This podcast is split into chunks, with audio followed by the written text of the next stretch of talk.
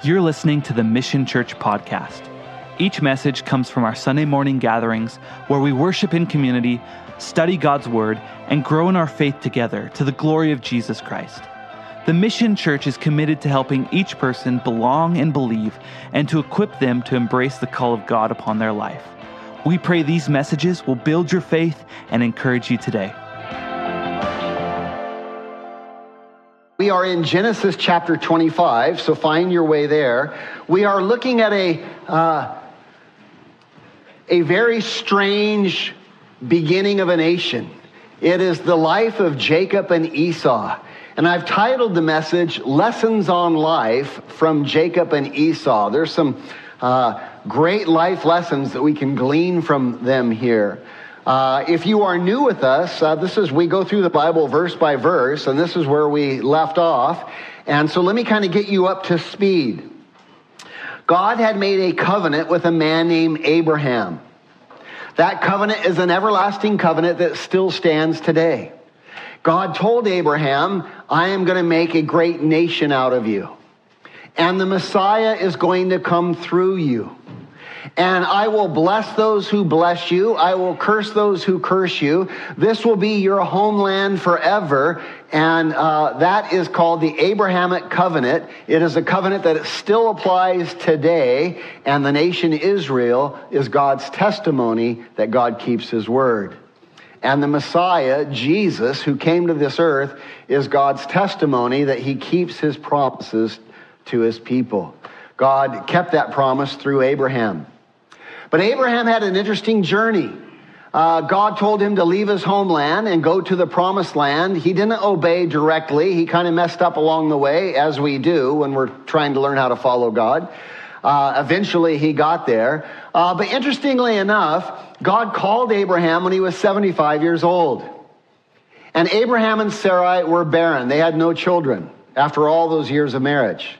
And at 100 years of age, uh, they were already past the age of childbearing, obviously, and God did a supernatural work and gave him a son. The son's name was Isaac. This was the one who the promise was going to come through, the great nation, the Abrahamic covenant. And uh, at 100 years of age, Abraham has this son. Well, Isaac turns out to be a late bloomer. He doesn't get married until he's 40. And when he gets married, oddly enough, he and Rebecca are barren. And we looked at the study of how God picked out a wife for him, and it's a fascinating study of uh, Jesus and the church. And if you missed it, I, all of our talks are online. Uh, amazingly prophetic. You might want to go back and listen. But he gets this woman, and she's barren. And for 20 years, they can't have children. God's ways are peculiar. A slow start to birthing a nation. Wouldn't you agree? Uh, after 20 years, she finally conceives. And when she conceives, it is a turbulent pregnancy. I'm not talking normal morning sickness and that kind of thing. I'm talking there is World War III going on in her belly. I mean, it is like moving all over, and she is like, What is going on? And she cries out to the Lord. And she says, Lord, if I am in your covenant, if all is well with me, if I am yours, if Isaac is yours, if we are yours, why is this turmoil going on? And God answers her question. We're going to pick it up right there, Genesis chapter 25, in verse 23. And let's pray as we jump into the word.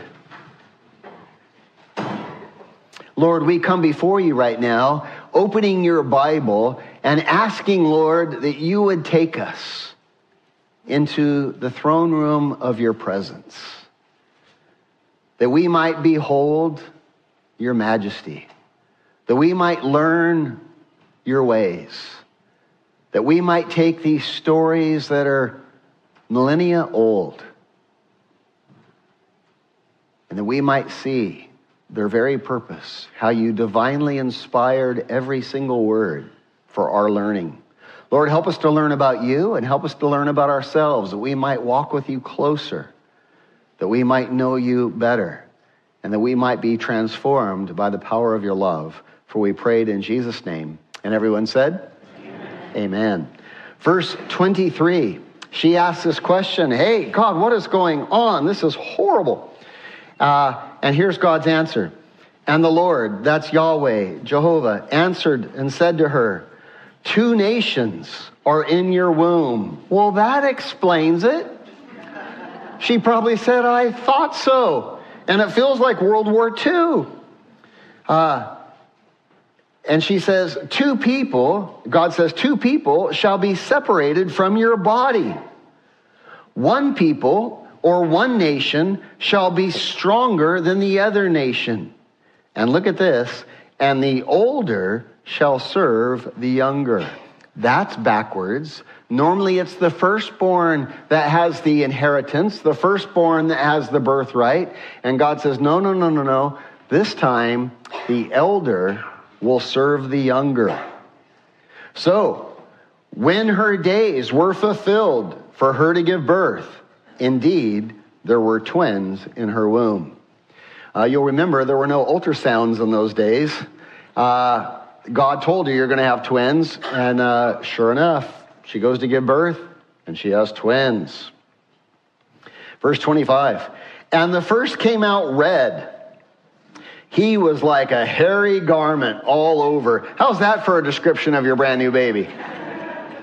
Dude looks like a rug. I mean, what the heck, right? He's just this hairy garment all over. He's full of testosterone. And so they call his name Esau. You know what Esau means? Harry. Really original, uh, really a profound name. Uh, they call him Harry. They call him Esau. And afterward, his brother came out, and his hand took hold of Esau's heel. So his name was called Jacob. Um, you want to know how turbulent this pregnancy was? Not only were they fighting in the womb for nine months, but even in the birth canal, guess what they were doing? It was a wrestling match, man. And Jacob has his hand on the heel, trying to come out first, and Esau beat him, right? Interesting. Uh, God's showing us some very peculiar things here, some things that are profound. Um, uh, uh, and so they named his name, his hands on his heel, and they named his name what? Jacob. And Jacob means heel catcher, or more specifically, uh, swindler, or more specifically, cheater. Interesting names. Harry and Cheater. Here's my two boys, Harry and Cheater. Uh, we're part of God's covenant. Like, uh, just amazing, right? Um, and look at this. And Isaac was 60 years old when she bore them. So the boys grew. And Esau was a skillful hunter. Now they're adults. Esau is a skillful hunter a man of the field. That means that he just loved to be out in the field all the time. He was always going out hunting, always doing these long trips. He's just an outdoorsman, right? He's hairy, he's full of testosterone, he's a man's man, he's out hunting, he's just, uh, uh, uh, uh, uh. He doesn't, he doesn't talk, he just grunts. Uh. Uh. That's Esau. Skillful hunter, man of the field. But Jacob was mild a mild man, dwelling in tents. Or, in other words, loved to stay home. Or, in other words, hung out with mom in the kitchen. Or, in other words, tied to her apron, apron strings. Uh, verse 28 And Isaac loved Esau because he ate of his game. But Rebekah loved Jacob because she taught him how to cook, right? And, uh, and so here we see some differences. Uh, now, let's look at these things. Isaac was how old when these kids were born? 60. And Abraham had Isaac when he was 100. That means when Abraham, excuse me, when Isaac had his twins, Abraham was 160 years old. And Abraham lived to be 175. That means Abraham had what? 15 years with his grandsons. And what a joy uh, to have grandchildren. Uh, I absolutely love it. And no doubt they grew up listening to Grandpa Abraham. And no doubt Grandpa Abraham told them the stories of his God. Boys, let me tell you, I've made some mistakes in my life. And yet God has been merciful to me through it all. God called me when I was at the Ur of Chaldees at 75 years old. He told me to leave my family and my homeland and, and, to go to a place that he would show me. And I didn't quite obey properly. I took my father with me. I took my nephew with me and I didn't even go in the right direction. But you know what? God was faithful to me again and again. And eventually he led me to the promised land. And here's what he did in my life. And uh, I got to the, uh, Uh, you know, he, he kept promising this covenant with me, and he made this covenant. And this covenant, he told me the Messiah was going to come through me, that his love was set upon me that he was going to bless those who bless us, and he's going to curse those who curse us and he's going to make us a great nation. And i know it's just us right now but god's going to make you a great nation son. And I'm, he's going to do a great work in you. And the messiah is going to come through you. And these are his promises. And here's how i messed up along the way. I lied. I, I said she uh, grandma was my sister and, and yet god was faithful through it all. God's faithful hand and he would tell them about the, the abundance of God's plan for their life and his incredible grace on the journey and how through it all, even when it looked hopeless, I was a 100 years old. Grandma had, we were past the age of childbearing and God did a miracle and you, your dad came along. And now God did a miracle in your life and you guys came along and he would tell them of his great, the greatness of his God. Uh, the twins grew and they were very different. Esau, a skillful hunter, a man of the field. Jacob, a mild man, uh, you know, living in the tents, loved to cook. These boys couldn't be more different from each other. And I want you to know, I have four children, three boys and a girl. And with my own kids, guess what I learned? They could not be more different from each other. Uh, it's been well said. I've heard this advice, and I'll pass it on. Never take parenting advice from a person from a parents who have one child, right? Because they are so different. And what works on one, you'll find out, doesn't work on the other. They're very different. Look at the diversity of God's kids. I marvel at it. Two of my kids are amazingly gifted in music. The other two, like me, can't even sing or clap. Which one do you want me to do? Sing or clap? I mean, I can't do both. Uh, the other two have so much rhythm, eh, they just they couldn't do their homework without, you know. Difference, different kids, uh, so very different. And these two were really different. Esau, just full of testosterone, hairy from birth, a hunter and outdoorsman, uh, just different, right? And here's what I want you to see. Uh, Jacob uh, was loved by his mom. Esau was loved by his dad. Huh. Why? Well, because Esau was so masculine and Jacob had, was more feminine. And what I want you to know is there is a spectrum of masculinity and femininity. Femininity. femininity. Say that three times real fast. Uh, and it is broad. There's a spectrum. Jacob was more feminine than Esau. Esau was way more manly than Jacob, but they were both men. Uh, I have a granddaughter named River. She turned seven months yesterday, and she is just as feminine as you can possibly be. Yeah, you hold her and you look at her, and she smiles and just coys her head, just bashful, right into, and it is the cutest thing ever. You just like, oh my gosh, you're a doll, right? It's just like so cute. Uh, some girls are tomboys. I have a daughter who's very feminine, but she also had a tomboy side in her growing up with three brothers. And she loved wearing Power Ranger clothes. I mean, uh, uh, she would wear them every chance she got when she was a little girl. Uh, there is a spectrum of masculinity and femininity, and it is beautiful. There's nothing wrong with a man or a woman having different levels of masculinity and femininity. This is God's design. Jacob and Esau had it, and there's nothing wrong with it. It is God's design.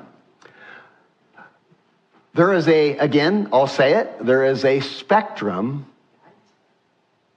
right? A wide spectrum of masculinity and femininity. But there is not a spectrum on gender. There are only two genders. You are either male or female, that's it.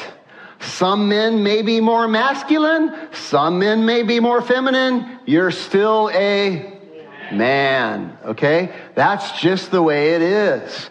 And many in society have grown confused with this, so confused that we can no longer discern what a woman is and what a man is.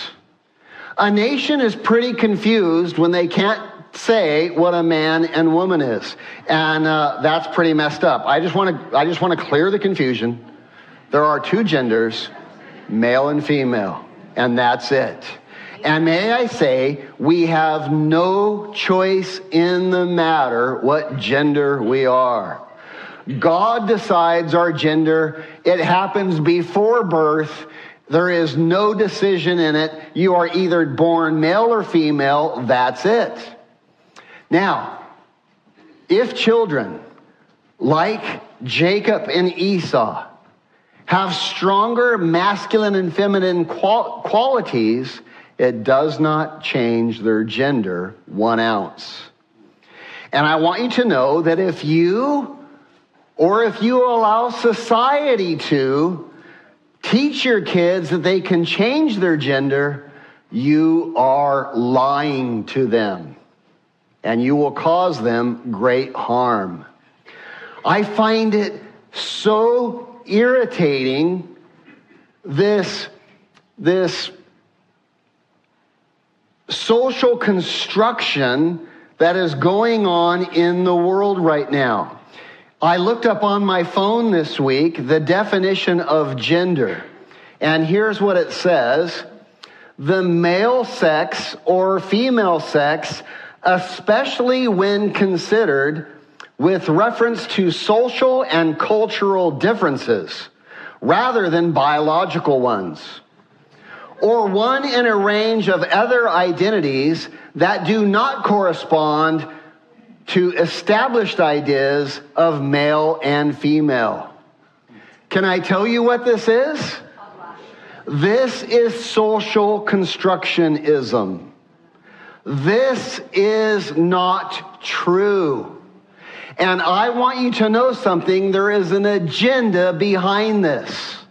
Do not believe me? Type, make a text, type in the word pregnant, and then choose the emoji for it. Guess what you will get on your Apple iPhone? A pregnant man emoji. Why? Because there is a social constructionism that is being pushed on us. I want you to know something. I brought something, a little show and tell. Nobody probably knows what this is. We haven't seen one in forever. Do you know what this is? It's a dictionary. This is what they used to look like. This is a Noah Webster dictionary from 1828. I would highly advise you to get one. Because there is social constructionism that going on that is changing the definition of words, using the same words, but changing the definition. Let me read to you the real definition of gender that has been in our dictionaries for, for millennia, right? Here's what it is small print. Gender, a sex, male or female. That's it. this is the definition throughout the millennia of time. And a social construct has been pushed on us. A social constructionism has been pushed on us. And I want you to know it is a lie. Uh, gender is real. The evidence for this is empirical. It cannot be argued. It is just fact. Gender is not abstract. It is not theoretical. It is not whatever you want it to be. It is real. If you are a woman, you have two X chromosomes. If you are a man, you have XY chromosomes. And do you know where you have them? In every single cell in your body, to which you have billions. And you can have a sex change operation, and one thing it cannot do for you is change your sex. Because every cell in your body is either male or female, and you don't get to choose. Sorry. Those things belong to God. And why am I bringing this up? Here's why. Because the Jacobs that are born today with more feminine uh, uh, traits on the, uh, uh on the spectrum are then encouraged, are then being groomed to be gay or transsexual. And may I tell you something? We are severely damaging people's lives. We are messing people up and there is an agenda being pushed on us. I just proved it to you. We are changing definitions. We are changing terms. There is a social constructionism being pushed upon us, and it's time for people to stand for truth.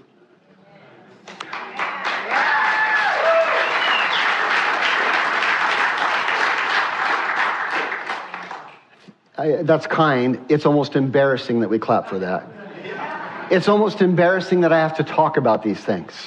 Uh, it is astonishing to me. Uh, may we stand? Uh, I want you to know uh, this agenda, it's being taught, it's being propagated, it's on movies, it's in songs, it's in curriculum, it's being pushed heavy.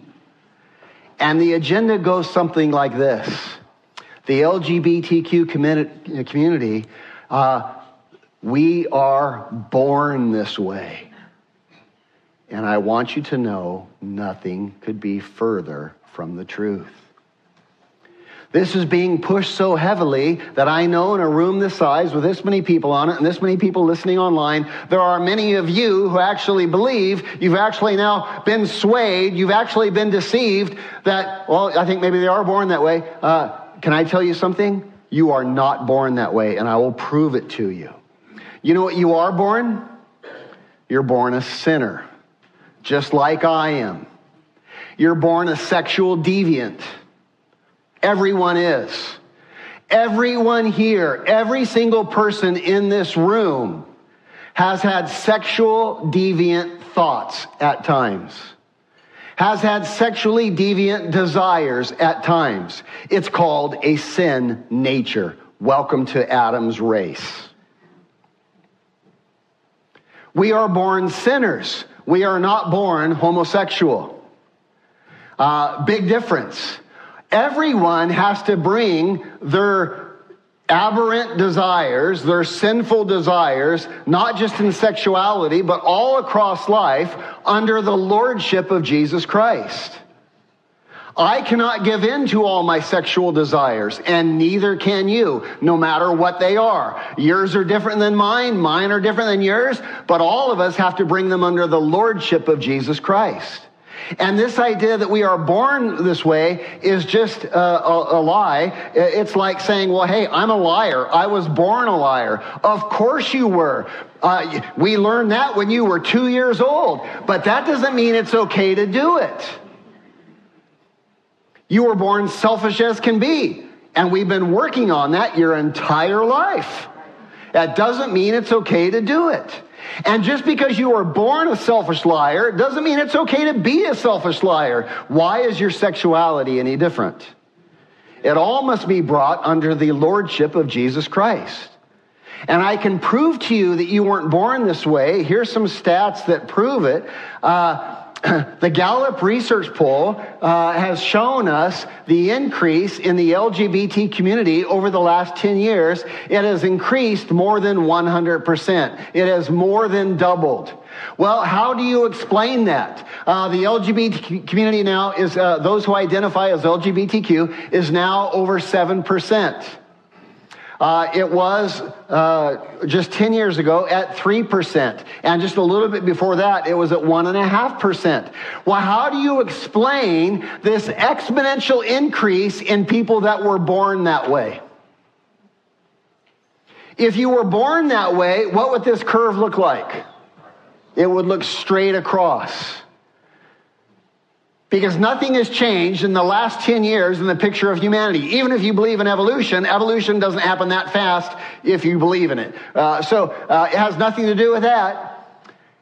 Well, skeptics would say, those in the LGBT community, well, well, well, hey, no, no, no. It's always been that high. The reason that the curve has gone like this is because now it's more socially acceptable.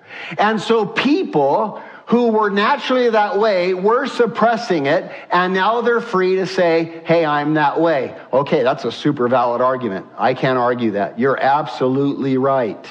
Uh, but we have other stats that show that's simply not true. That's simply not true. Look at this next slide. Uh, these are the American adults who identify as LGBTQ uh, in 2021. And notice this look at the increase. Generation Z is now up to almost 16% identifying as LGBTQ, while traditionalists are only 1.3%. Question If it was just society being more accepted of it, what would we see on this bar graph? We would see it being equal across all ages because now it's acceptable for old people and young people alike. It's not more acceptable for young people than it is old people. It's acceptable the same for all people. And so this bar graph would be the same. So what do we learn?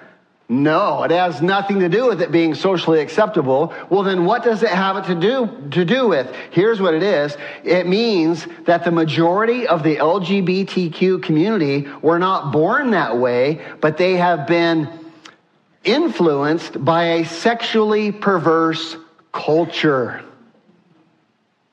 This is why Generation Z has exponentially more increase than these older generations because they were exposed to it, this perversion, at a young age, and that's all they know.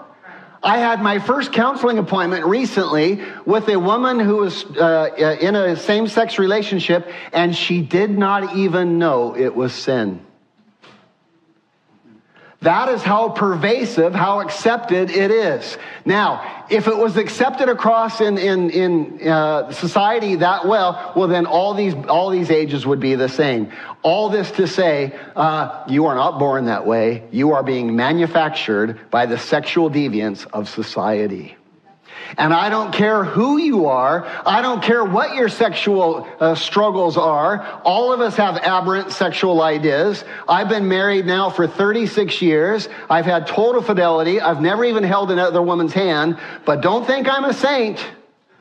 That's taken some work, man. I've had to die to who I am, and my wife has had to die to who she is so that we can walk in God's ways. And we bring every thought captive to the obedience of Jesus Christ, like Corinthians 10 tells us to, right? And so I don't involve myself with those things, but I want you to know any of you, all of you, all of us, if we start bathing ourselves in sexual perversion, it will affect our views on our own sexuality. And this proves it. So may we be wise. Uh, I want to leave this for now, but I want you to hold on for the truth. Why am I sharing all this with you? Because the world is under the sway of delusion and deception, and we need to stand for truth. Jesus called you to be salt and light. Get out there, man. Be salt and light. And if you have children who are more feminine, hey, there is a wonderful spectrum of masculinity and femininity. Great. Embrace it. But there are only two genders, and you can't change it. And let's quit lying to our kids, and let's quit cutting our kids into pieces for crying out loud, and letting 12 year olds decide if they should have a hysterectomy. Crazy. Crazy. Uh, I need to stop, or I'm never going to get off that subject. Thank you. Thank you. Thank you. I, I, I want you to know I'm not doing this for any other reason than I care for those children. Then I care for the lives that are being destroyed by these things. And so may we be wise and may we walk in it. Now, Esau was a man's man. And because he was a man's man, he liked to go hunting with dad. Dad taught him how to hunt. And I imagine, this is speculation, but it's probably right on. Uh, Esau, excuse me, Isaac would go, Boys, want to go hunting today? And Esau would go, Yeah. And Jacob would go, Nah. I'd rather bake muffins with mom. I'm not picking on that. I just said we can embrace the spectrum. It's wonderful. By the way, Jacob goes on to become an amazing businessman, right? And, uh, and a, and a well adjusted, healthy life. Nothing wrong with that. But it does have some problems. Here's the problem. Uh, for a dad, well, Isaac loved Esau. And for a mom, well, Rebecca loved Jacob. And I want you to know this is damaging to a child. This is not good. This creates family conflict and heartache. And some of this tension that we're going to read in this story today came uh, from these things. And I want you to know we need to avoid parental favoritism. It is not good for our kids. It is not good. Uh, and here's where it comes from. Where does parental favoritism come from? Well, it comes from our sin nature. Our sin nature tempts us as parents to get our identity from our kids. So, mom has a really pretty daughter, and mom stands a little taller and walks a little prouder as she gets her what? Identity from her daughter. And I've seen moms of high schoolers, beautiful young high school girls, and the mom is just boasting how pretty her daughter is. And she's bragging, oh, she's got college boys calling her, and you're bragging? You ought to be shooting those creeps. What kind of college guy calls a high schooler? That's a problem, man. They need a parent to stop that nonsense. Not to boast in it. Are you kidding me? What is wrong? And men, their son is an athlete. And they go to the baseball game. And that's my boy, varsity baseball and he just hits one over the fence, and dad's there. Can I tell you something? That is your sin nature. And we need to put that to death. We are not to get our identity from our kids. There are moms getting their identity from little girls. Look at this picture I want to show you. This is a five to seven year old beauty pageant. And there's mom. Let me ask you this who is that for? That ain't for the kid. You look at JonBenét Ramsey or however you say her name. That wasn't for her. Who is that for? And can I tell you something? That is messed up. Let's pull that off the screens. Avoid parental favoritism, man. It is messed up. And getting our identity from a child is dysfunctional and damaging. And I don't care if you do it in sports or if you do it in looks of a girl or if you do it in whatever, it will put a heavy burden on a child that they are not prepared to carry. Your child cannot carry your identity. It is too heavy. It is not meant for them. You are meant to protect them and to build them, and you're not meant for them to, to get your identity from them. Have you ever heard of the term PK? How many of you have ever heard of PK? For all of you who raise your hand, yell it out. What does it mean? Pastor's kid. Pastor's kid. Is it a positive term or a negative term? It's a derogatory term. It means that there's a pastor's kid and he's really or she's really messed up. Do you know why that term is coined? Because it's real. Do you know how it got there? Because a pastor got his identity from how his kids behaved at church. And he had talks at home. Don't you misrepresent, sorry.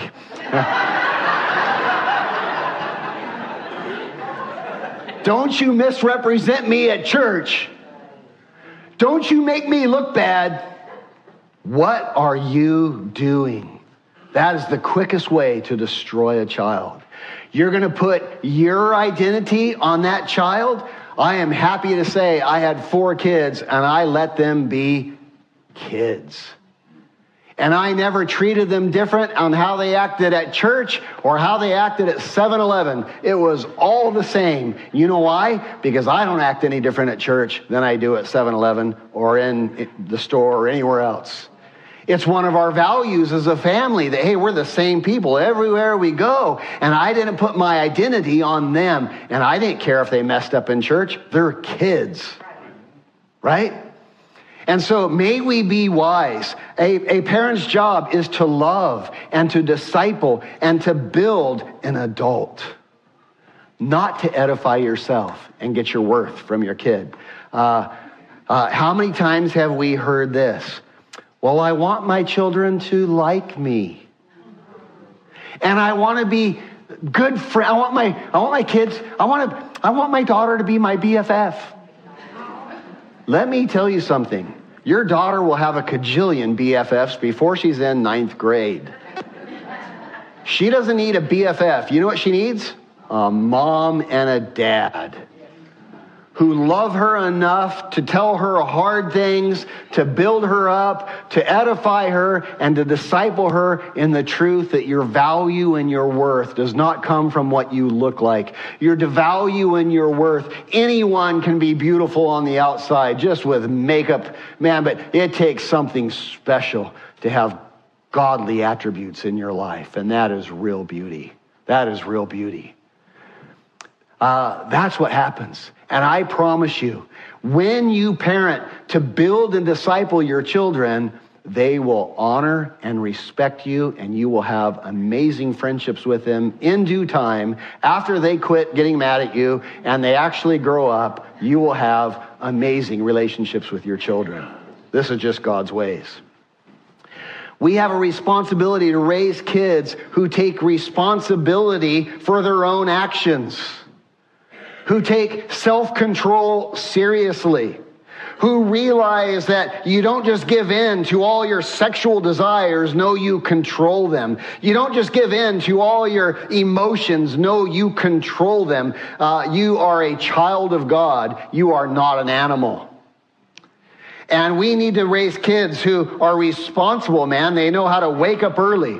They know how to make their bed. They know how to do their chores. And they know how to honor authority. They know how to respect authority. They know that there is absolute truth. Do you know, in addition to uh, this world that is trying to confuse our kids on sexuality, there's another thing that they're, they're trying to confuse our kids on three things absolute truth the atomic family, the nuclear family, right? Uh, not atomic, the nuclear family. I've had an atomic family at times, but I meant a nuclear family. Absolute truth, the nuclear family, and sexual immorality. Three things that are being just brainwashed over your kids in this social constructionism that's happening. Uh, absolute truth. What is that? There are things that are black and white. There are, there are just empirical truths that cannot be changed, right? And we don't stand for those, man. Stand for those. Teach your kids these things.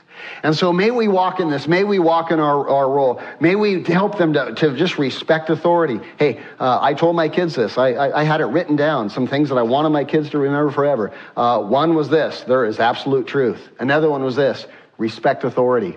Your teacher has the right to be wrong. And even if your teacher is wrong, you still have to do what? Respect them. Respect authority. You want, a, you want life to go well for a child? Teach them to respect authority. If they don't respect your authority, do you think they'll expect God's, respect God's authority? Not a chance. Um, I could go on and on on parenting, and maybe we should do a parenting talk sometime. Uh, but man, may we raise our kids. May we raise kids who uphold humility and, and, and value brokenness and the grace and mercy that flows freely from Jesus Christ. Because we're going to make a lot of mistakes, and they're going to need to know that when you make a mistake, God is still with you. God still loves you, and, and so do I. And no matter what you do, uh, I'm going to be with you and help you in this, and so is God. And, and may we value brokenness and humility. And I want you to know at the Mission Church, we are here to help you on your most important ministry of parenting your children, of discipling your children.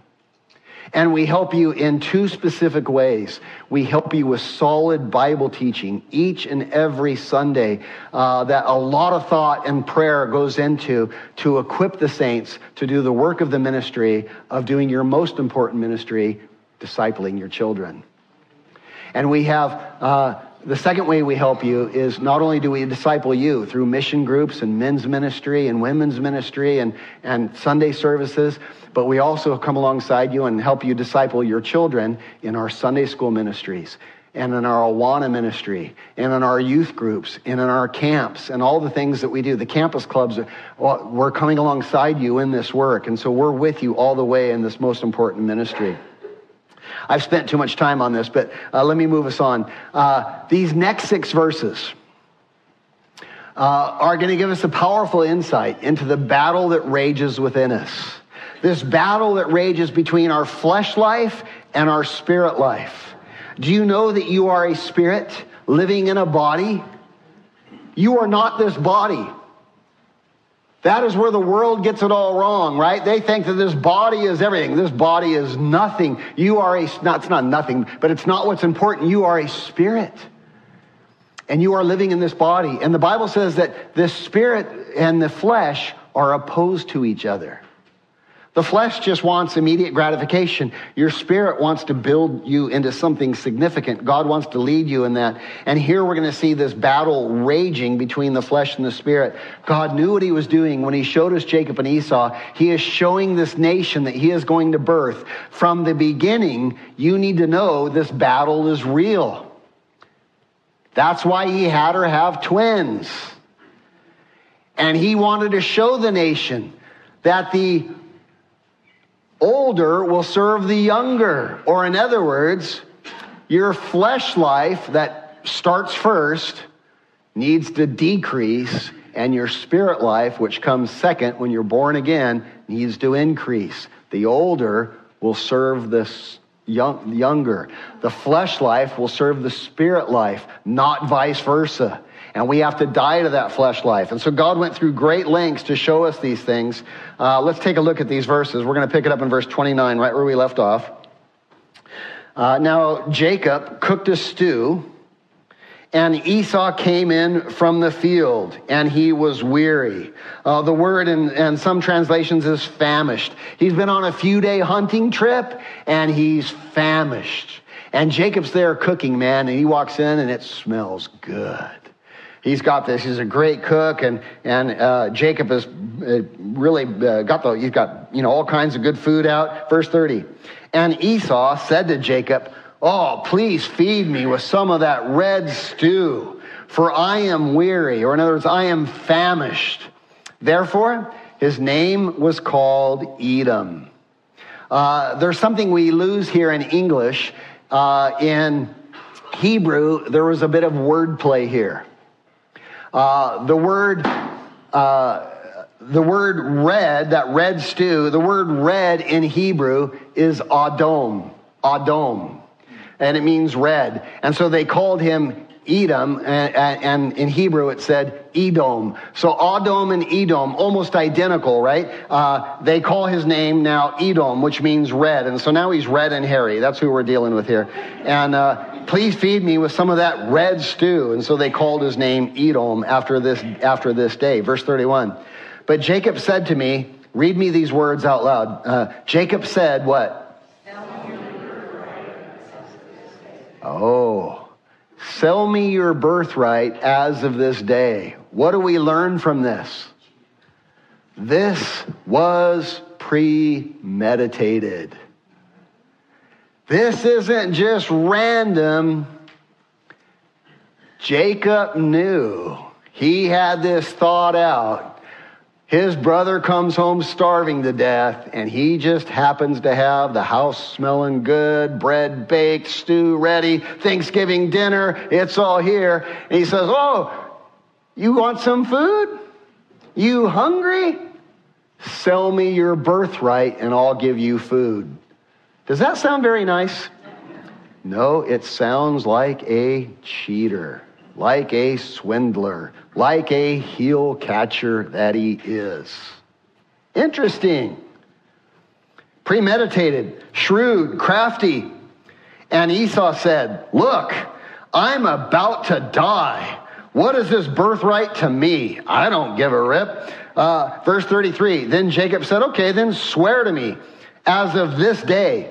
So he swore to him and sold his birthright to Jacob. What's that? Esau said, Yeah, birthright? I don't need it. I'm starving. Inheritance? That's a long way away. I don't care about any of that. You can have my pink unicorns and you can have my inheritance. Uh, all that is just nothing to me. I'm hungry. Right? Verse 34. And Jacob gave Esau bread and stew of lentils, and he ate and he drank and he arose and he went his way. Let me say it again. And he ate and he drank and he arose and he went his way. And he ate and he drank and he arose and he went his way. Guess what the entire world is doing right now? And they eat and they drink and they arise and they go away. And they never ponder, they never consider this birthright that is upon him, upon them these promises of God that could be theirs. They eat, they drink, they arise, they go their way. Wow. What an indictment. Thus Esau, Esau despised his birthright. I want you to know something. This birthright represents something significant. Do you know what it represents? It represents the Abrahamic covenant. Or, in other words, it represents all the promises of God. That's what this birthright represents. The core of this story is the birthright, this covenant that God made with Abraham that is going to be passed on. And one of the boys desires it, and one of the boys could care less. Esau had little regard for this birthright. It was pie in the sky to him. God's promises, hum, shump, shmum. Heaven, hum, shmum. The Messiah, hum, shmum. A great nation, hum, shmum. I'm hungry. And here we see that Esau is a picture of the man living according to the desires of his flesh. Which, can I tell you something? They are very strong. Not just for Esau, but for who?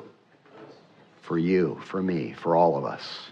What are some of those desires of the flesh? Let me hear you. What are they? Food. What else? Drink. What else? Money. What else? Pleasure. What else? beauty, to impress others, to dazzle others, to be seen as great in the eyes of others, to be elevating myself in the eyes of others. Oh, these are the desires of the flesh. What else?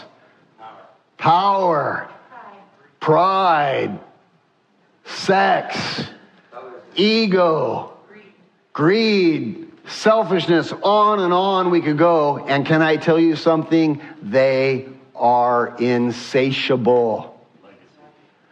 Go eat breakfast, and what will you do again in a couple hours? You'll want more. Go boast and brag, and so everybody goes, Wow, you're amazing. And guess what you will want again? Go have everybody tell you how pretty you are, and guess what you will? That was at 11 o'clock. It's now 2 o'clock. Nobody's looked at me. I think I better put on something and go outside. I better post something. You are insatiable. Your flesh is insatiable. All of ours is. This is a picture of the flesh. I want you to know you were created by God to be led by God, not to be led by your fleshly appetites. Your appetites were created to serve you, not to control you. Your emotions were created to serve you, not control you. And the majority of America is controlled by their bodily appetites and their emotions. Can I tell you where that leads you? Right into a really messed up and broken life. Full of addiction, full of vice, full of insecurity, and full of fruitless living. Uh, you were meant to be led by God, not by your emotion, not by your bodily appetites, which is why the Bible says that we have to do some things. We have to exercise learning how to die to our flesh and live according to the Spirit. What is the purpose of fasting? It's not so God will hear your prayers.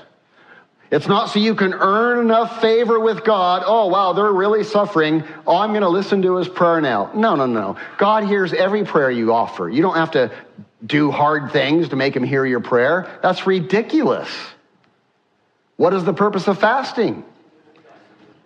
Not to earn God's favor, to learn how to deny my flesh so that I'm not controlled by my flesh, so that I actually might be led by God's Spirit instead of my carnal appetites.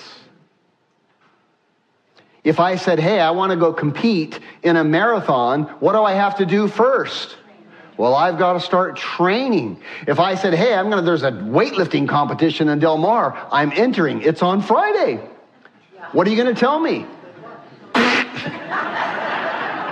Good luck, wet rat. You're going to have a hard time competing in that. You got to train. Now, I could train for that race or that way. It would take years. And now God has called you to walk a walk of faith. Guess what it takes? Training. God has called you to be a builder of his kingdom. Guess what it takes? Training. And I have to learn how to deny my fleshly desires. Guess what Esau was controlled by? His fleshly desires. This is the picture that God is setting for us. This is how a great godly nation will be built. You have to understand the, the, the, the principles of the kingdom. Uh, uh, the Bible tells us uh, we were created to be led by God. But if we are not led by God, the Bible tells us that apart from Jesus, man will be dominated by his carnal desires. That's Romans 8. Guess what you're seeing in the world? A world dominated by what? Their carnal desires. How many of you saw the fiasco of Balenciaga this week? We all saw it. It was beyond horrific. And you say, How in the world does that happen? Let me tell you, you're controlled over a long period of time by your carnal desires that grow increasingly corrupt each and every day if you don't die to them. This is what it means to walk with God. We die to those things. We're led by a spirit. We're not controlled by our bodily appetites. We're led by his spirit. Uh, now, here's the problem. The natural man, the physical man, he cannot see the worth of God's promises. Esau goes, My birthright, what is that? That's so far down the road. I don't care about any of that. I want food. I want sex. I want money. I want whatever. And we can only, we only care about what's right in front of us. Why in the world would anybody make Jesus the Lord of their life? Why in the world would anybody obey Jesus as Lord? Why would anybody go to church on Sunday? I mean, I only get two days off on Sunday, man. I want to, why would I go to church? Why would anyone wait to have sex until they got married? Are you kidding me? Not a chance. Why would anyone give God uh, tithes and offerings of their money? Are you kidding me? You mean to tell me you want my Sundays, you want my sex life, and you want my money? Not a chance. Why? Because the world cannot see the worth of God's promises. Putting God first in my finances is not for God. That's so I don't love what? Which God says is the root of all evil. And if you love money, it'll destroy your life. And if you don't put God first in your finances, it's because you love money and it's already destroying your life. God says, wait until marriage because I got a really good plan for you, man. And if you introduce sex into a relationship too soon, uh, you'll build your relationship on sex and it's powerful. It'll carry a relationship for a few years, but you won't know each other well enough to carry it long term. And so let's keep that off the table until you really get to Oh, God's ways are wise, but the natural man can't see the worth of God's promises. The Bible says that the message of the cross is foolishness to those who are perishing, but to those of us who are saved, it is the power of God. And I tell you what, the longer I walk with him, the more in awe I am of him. His ways are so profound. The fear of the Lord is the beginning of wisdom, and he dumps bucket loads of wisdom into those who simply will seek him and walk in his ways. Just awesome. Uh, those who believe make God's promise their priority. What did Jacob do? He made God's promises his priority. He premeditated a plan of how I could get God's promises. I want to have God's promises in my life. He valued them. He pursued them. Now, did he do it the right way? Not at all. We're going to learn this was really messed up. But what did he value? He valued God's promises.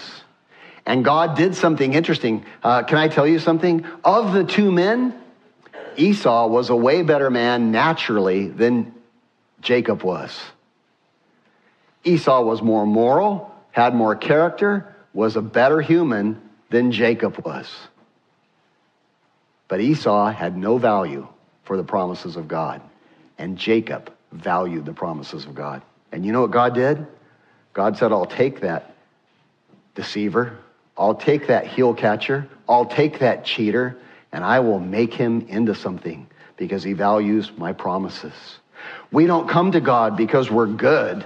We don't come to God because we're sexually moral. We come to God because we're totally messed up and we're in awe that He would still love us and choose us and these promises could be ours and that He would offer us this inheritance. And we go, oh my gosh, Lord, if you love me like that, I want to walk in your ways. I want to learn your ways. And do you know what God does? He takes a guy like Jacob, like cheater, like heel catcher, like swindler, and he builds him into something substantial. Jacob becomes a patriarch of the faith, a man of God, and God changes his name and his nature from Jacob, which is cheater, to what? Israel. Israel, and Israel means governed by God. Wow. What a legacy. What a legacy.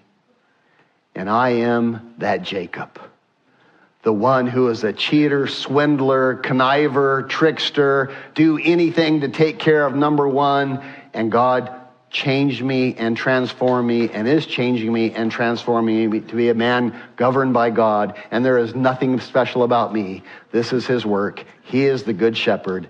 This is what he does. And as we partake communion, God has shown us the way that we can be right with God. It's not by our it's not by our performance, it's not by our good deeds, it's by our believing that he has an inheritance for us. It's by believing that he has incredible promises for us. It's by believing the work that he did for us on the cross. This and that way alone is the only way we can come to him and we can be transformed. And if we don't come to him, we will be twice the son of hell by trying to do good than we ever were. Uh, our flesh will just control us. You may freely share this message with others as long as you don't charge for it. Support for these broadcasts comes from your generous donations that allow us to give away our materials for free. To participate with us, please visit our website at themissionchurch.net. God bless.